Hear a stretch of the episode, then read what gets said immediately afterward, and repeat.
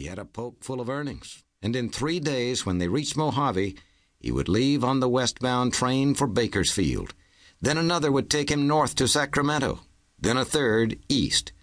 The southern connection of the railroad was still on the drawing boards. Ahead of Judd and his swamper, Dallas Trumbull, loomed the crest of Windy Gap and the toughest of the turns on the 10 day trip. By the time they were full into the turn, the lead mules would be straining against their collars across a ravine opposite from the wagons and 12 feet above. Negotiating the turn without dragging the wagons off the road and tumbling into the gorge meant the team had to pull against itself. While the five lead spans made the gee, or right turn, the back four spans would have to pull the haw, or left. Four of the mules on the rear spans would have to jump the chain to accomplish this, and their spans would pull at a 45 degree angle, fighting to keep the wagons on the road. As the lead span went into the turn, Judd yelled an echoing, Whoa! Dallas Trumbull, the swamper, dismounted from the lead near the left side mule and worked his way back to the tens. He touched the underbelly of the near mule, and the animal jumped the chain. He did the same to the eights, then the sixes. The pointer mare was already across the chain, a three foot jump, by the time he reached her. Good mule, Betsy, he said, praising her. He walked on past where Judd perched high above and checked the first five foot high front wheel of the wagon, then the seven foot rear wheel. He carefully went from wheel hub to wheel hub, feeling for excess heat, until he had checked all twelve.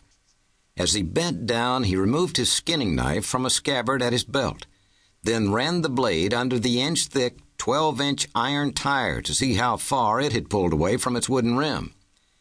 Won't be long before we'll be having to leave this'n with the wheelwright, he grumbled. It was no easy task removing the wheel, much less tightening the thousand pound iron tire.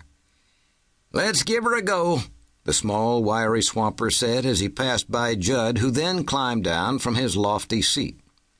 Dallas worked his way to the lead mules, while Judd took his position in the saddle of the near wheel horse. The padded saddle gave him more control over the critical path of the wheel horses, and the pointers responded quicker knowing they were within whip range. As Dallas reached the twenties, Judd cracked the whip. Its rifle shot snap and his loud "Get up!" Echoed down Windy Gap. Again and again the whip cracked.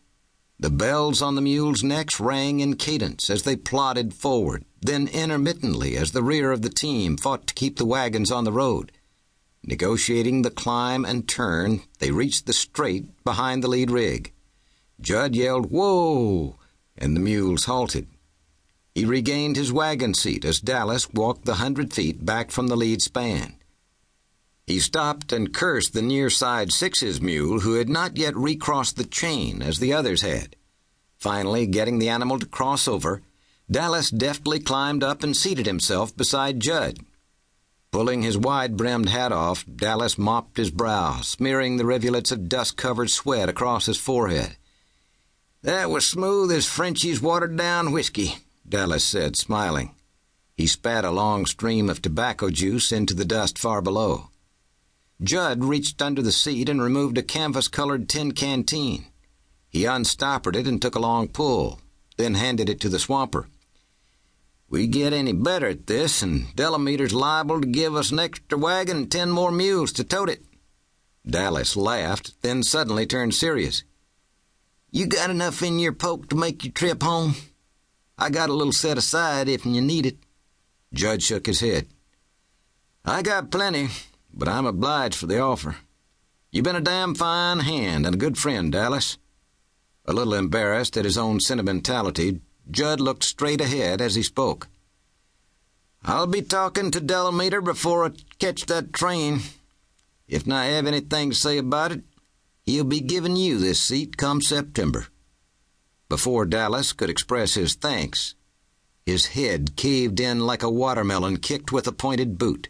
He somersaulted sideways out of the high seat. Judd heard the report of the rifle as Dallas went over the seat's low rail to sprawl in the dust. Judd looked up for the source of the cracking shot, then thought a bolt of lightning must have struck him, its white heat piercing his skull. By the time he lay